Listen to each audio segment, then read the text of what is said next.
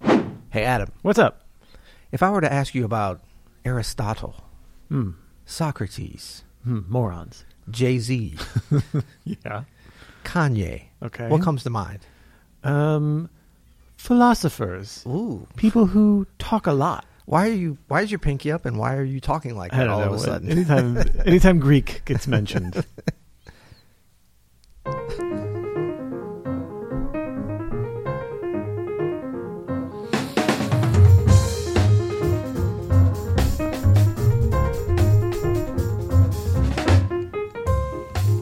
I'm Adam Manis, and I'm Peter Martin. and you're listening to the You'll Hear It podcast. Jazz, explain. Jazz explained, uh, maybe Jazz philosophy. philosophize jazz philosophy. today. Why are we talking about philosophy? Peter, this is a music podcast. Well, because I had an idea uh huh. that we would interview each other about our backgrounds. Would that be something you might be interested in? Well, kind of. no, you weren't really that interested in it. Well, we've just recently done that. I feel What was a like. year ago? It was almost a year ago. Yeah, but you had a great idea to talk maybe specifically about our musical philosophies yeah, that's right. and maybe even a few life philosophies because we have a lot of, I don't know if you know about this, Mm-hmm. um, we have a lot of new listeners to the pod here. I don't know Always. why. Yeah. Because we've been doing this for a while. I mean, I know why we're great. The Yeah. Um, podcast is great. Obviously. You know? uh, it's like flies on Shizer. They're coming, you know? Oh my god. Sorry. um, no, but I mean, we do have a bunch of new listeners. I think some people might come on here and be like, "Wow, this is cool," but who are these guys? That's what I always think when So I I'm listen to still a podcast. thinking about the German phrase I just heard. That's ridiculous. well, it's half German. Half German. Uh, who? So so so this episode we're going to be talking about your musical philosophy, my musical philosophy, both. yes. Okay. Well, wait, hold up. You you're the one who came up with this. So Well, I'm just I'm trying to clarify. This is your this is a, a joint vision. It's a joint vision, Double but I- vision. We're I- seeing we're seeing double. Here. we're, we're thinking for you guys, our dear listeners, this is an opportunity to um, kind of get to know us a little bit. And the way I look at it is kind of like, why am I listening to these guys? Maybe you think we're entertaining. Maybe you think we're enlightening. Uh, We hope so, and we welcome you in, and we're happy that you are here. Yeah. But we feel like we need to give a little bit of a a little bit of a stamp of approval for ourselves Yeah. for you guys in case you don't know who we are. Um, and that's why I was talking about the background. But as, as you're right, we did do that recently. Yeah. But it's kind of like, can we answer the question of why am I listening to these guys? Or why are these guys experts on what they're talking about? Yeah, or at least you know Are we experts? Well, kind of. At least uh, how how you know reluctant, reluctant experts. maybe some insight into how we think about the art that we make, which is interesting. Also, I just want to put out there too. Yes, you can listen to this, but I encourage you to, to listen to uh, music as well. So if you want to know Peter Martin's musical philosophy, Oh, right, you of could also just listen to his records, and That's you'll get right. a great idea of the end result. So, but these are fun. And likewise to you. you Yeah. know, um, You know, to check you- out Adam Madison, specifically your your trio and your group, the 442s, because that's really a manifestation, I think, of your musical outlook and philosophy. Save for podcast. Save for podcast. Oh, sorry. We'll talk about it in a minute. Yeah, yeah. Um, no, this, but that's a good point. That's a good point. So yeah, so But because we do talk about music and other musicians and the current scene, the historical jazz scene, and all this, um, we we don't just play, which is fine. Look, a lot of musicians just play. A lot of musicians just talk, which is not great. That's not great. We're, we're supposed to be musicians first and foremost. So yes, listen to the music. You know what But this is, man. This What? is this. Could, you know what can, we can kind of frame this as? This is an airport conversation between musicians. You know what I mean?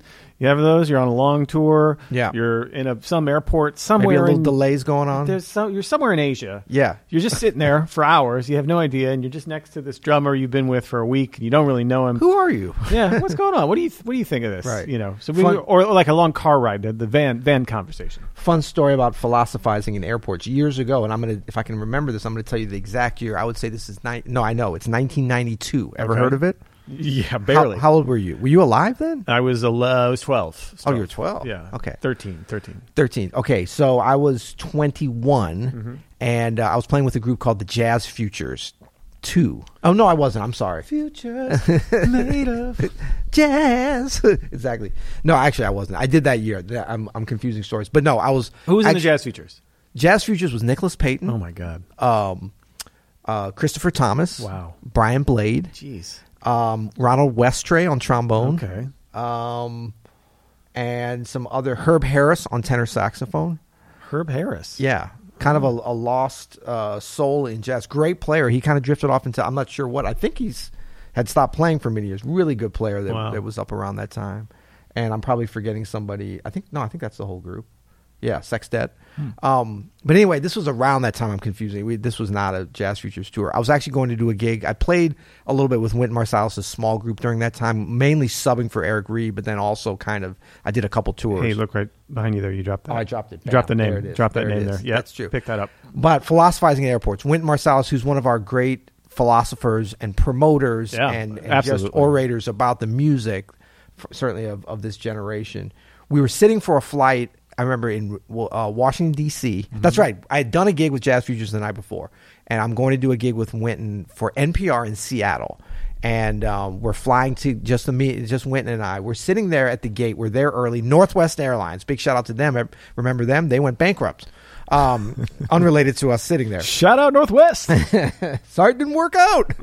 So uh, we, What up, we were Seattle? we got into this heated, not really heated, but just intense discussion. And Winton was like, "Yeah, you know, cats today need to do this. That's what I love about you, young. Ca-. You know, he was just like, I was like, first of all, you're not that much older than me, but he was doing his whole thing. Wynn It can was- be dogmatic for sure. he was very Yeah. dogmatic, especially then. But just, I was just mesmerized, and we're back and forth talking about different things and Miles Davis and all this blah blah blah. We're sitting at the gate, blah blah blah. We were there early, so much time back and forth. All of a sudden, we look up, and uh, Wynn's like, "Man, where'd everybody go?" I was like, "What do you mean?" Like, there's nobody at the No, gate. Oh, They're on the they're on the plane. They're playing. They're already on the way to Seattle. Oh, my We God. missed the flight. So we go up to the counter, and I was like, uh, "Did the flight leave?" Like, yes. Are you Mr. Martin and Mr. Marcel? I said, "Yeah." Oh, we've been calling you. We've been calling your name. Guys got caught up in the philosophy. And then we had to like You lost we had track to with pay to reality, with the book another practical. flight, and I was like, "Hey, Wynn, you're a big time jazz star. Take Well, care of my ticket, You please." know what? Well, let's let's we can we can weave this right into the episode because this that maybe- story was so long that might be the episode. that might be we're about out of time. Thanks, folks, for coming to the no. Uh, but you know what we could do is is talk about how like the first the first sort of artistic philosophy that you can embrace from a very high level is how much do you talk about stuff like how much do you talk about it and how much do you decidedly not talk about it and just let things happen so famously some musicians love to talk about music and discuss analyze Yes. what's going on what are the changes all of these little micro jacob collier things and then some musicians famously roy hargrove famously miles davis didn't like to talk about much of it at all right because they felt like it would lose some of the the magic some of the mystery that's in it Yeah. so maybe we could talk about our personal philosophy with that i think most people are going to understand we have a podcast Well, we host what used to be a daily podcast. yeah, exactly. But obviously, we don't fall super into the latter. Although I will say it's two degrees because I think that you instinctually. Uh, it's not that you don't want to talk about it, but I do feel like you you tend to. I've noticed leave a lot of things open, uh, which is really smart. Like It's you're- only out of ignorance. no, that I no, do no, no, that. no. I don't think it is at all. I think it's because I think it's out of wisdom. You think you leave a lot of things i- in your musical philosophy open because things change. We change as people. Yeah. The music we love changes. We change as musicians, and it seems to me like uh, you you like getting in there and talking about some really important stuff, but not you don't go like all the way down to the minutia and really dig in. I think as much as I like to do. And I Hmm. think that is a degree difference between the two of us. You know. That, that's interesting. I hadn't thought about it like that, but I think that's that is probably accurate. I think it's also layered in for me with um, something that I used to hear a lot is just sort of a general philosophy about learning music or learning art or really learning anything that I didn't understand and probably didn't agree with because I just hadn't experienced it yet. And that's this idea of like the more you learn, the more you realize what you don't know. Right. And I was always like, well, that's stupid because I just won't learn anything. I just- yeah, I was like, well, what am I doing this for? But it's like, okay, if I have a cup Yeah. and I want it to be full Yeah. by the time I'm 100 years old or by the time I die, then surely the, as the cup gets, okay, yeah, maybe it goes up and down a little bit, but in general, as I'm getting closer to that cup being full of water or full of knowledge, then there's less that I don't know. That's why I couldn't understand, like the logical side of my my pea brain Interesting. Yeah. but not but then i started to realize that that's like it isn't just a cup it's like like it's not predefined what we are to know what we can know Yeah. what we can teach others and what part of like an artistic philosophy we can be part of like the knowledge base yes but also the experience base and the vision based and Yeah. and the collaboration you know all these different things so i think it is like the more experience you have the more knowledge which those become intertwined the more uh, confidence you have does lead i've found to realizing wow there's so much more out there which is becomes exciting because you know i think some people get to, don't get to that point Yeah. not through no fault of their own but they ju- they just they either don't want to or they just they don't work to the point where they can l- see over that mountain to see like, or maybe they peek over the mountain they see all there there is still to do and they're not excited by that they're scared by that Yeah. right so they turn around and like i'm i'm comfortable with what i have which is fine too Or there's the kind of flip of that where it's like you are so convinced that knowledge is the key to being a better player Right. that you can almost get paralyzed by Yeah. the amount of knowledge that you have to do or the fact that like well I don't know this therefore I can't be this good or whatever I don't understand everything I'm doing therefore it doesn't count that's actually not true if in only art you or had music hadn't if only you had come up with a phrase that would explain that oh something like I don't know you can't information your way to being a better player like that. I like that. but that's TM. totally true right It is. because this is not like we don't go to a gig and say, "All right, everybody, look at all this theory I know. Enjoy." You know, that's Exactly. not the performance. The performance is us, you know, moving sound around in the air and providing a vibe. And it's not just sound. It's it's like it's a it's a show. Like we're in the Yeah. sh- we're in technically in list- pencils down jazz musicians. You're technically in show business. Right. And so it all counts. Like how it looks counts. How how it is presented in a live format in a room counts. Well, not only does it count to most listeners, especially the type that we're supposedly uh, aspiring to im- to uh, get to, Yeah. the casual listener, not other jazz musicians that will never buy a ticket that are that call you, put me on the guest list plus three. I'll let you know if I can make it later. You know, Yeah. uh, the actual listeners that we want to get to when we talk about expanding our audience and stuff, they.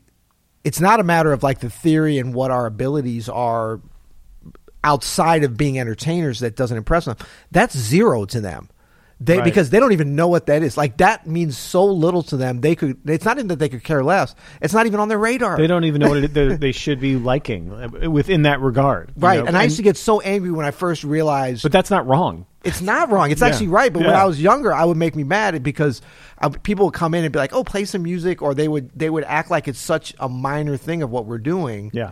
and actually, it is. Like all the, and I would be like, "Do you realize how hard it is to do this? This isn't like doing those other kind of music. You got to work hard because we don't necessarily, nor should we, you know." Um, exhibit the pomp and circumstance that big shout out to all my classical brothers i'm not talking down to you but and sisters but you know the pomp and circumstance that's kind of included as part of the classical world. Yeah. It's sort of already built in. Yeah. So they don't have to act in that way, but there's a certain kind of reverence to the music and to the skills and to the arts just because it's older and because some powdered wigs were involved. I don't know. Like that's just built into the culture of it. Totally. The same way kind of hipsterism and being cool is built into the jazz world in certain ways, you know, which is great because that's all part of the story and the folklore and the you know the the the the, the myth of, around these kind of musics that does get people interested in it. 'Cause Yeah. It definitely isn't the chord changes. No, it definitely is not. And if it is, then it's you're not you're just not going to reach a lot of people, Right. Because that's just not that interesting to people who don't know.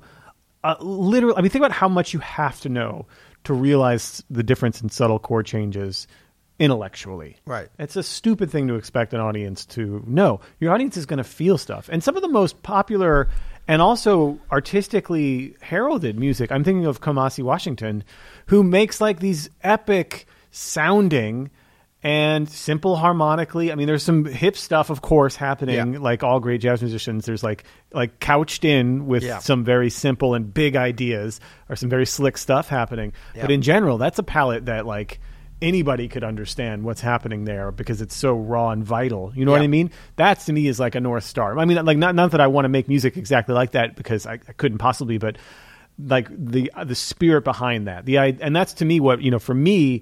My band, the 442s, which is not decidedly not jazz, straight ahead jazz at all. It's just like pre, you know, um, uh, com- s- through composed things with members of, of the St. Louis Symphony here and our buddy Bob DeBoo.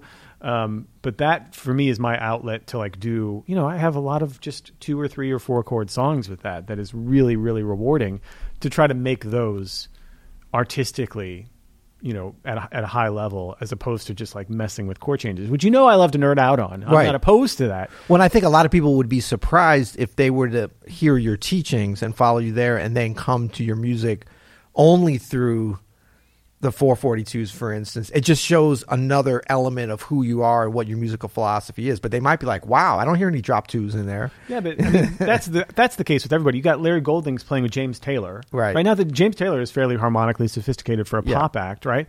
But Larry Golding's can do all of this crazy, you know, amazing jazz piano stuff, Right. But he's also known for being able to do this really beautiful, simple orchestration on the keyboards, right? On And the or- and to be able to do, you know, the funk organ stuff at a high Totally. level with Maceo Parker. People are surprised if they've only heard that, and then like, what? He can play bebop. I'm like, when I met him, that's all he was playing. Dude, there's no, there doesn't have to be a delineation that's so clear that this is like art music and complicated and weird, and this is simple pop music. And I think most of that is in the heads of people who aren't really doing it. Yeah. You know what I mean? Because musicians don't really seem to give a shit about that at all. no, no. So Um, well, this was cool. that's fun. Yeah, ph- Yeah. philosophy. We're gonna call this one Jazz Philosophy What do One Hundred we, and One. did we land on a, some kind of like codified philosophy or no? We just kind of, No, we just. You know what we landed on? What? Peter and Adam are philosophers.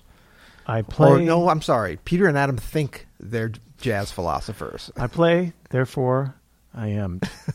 I am. I made up a word. That was good. That was fun. Thanks, Yeah, Adam. man. Uh, well, we will be back on Wednesday. Until then. You'll hear it.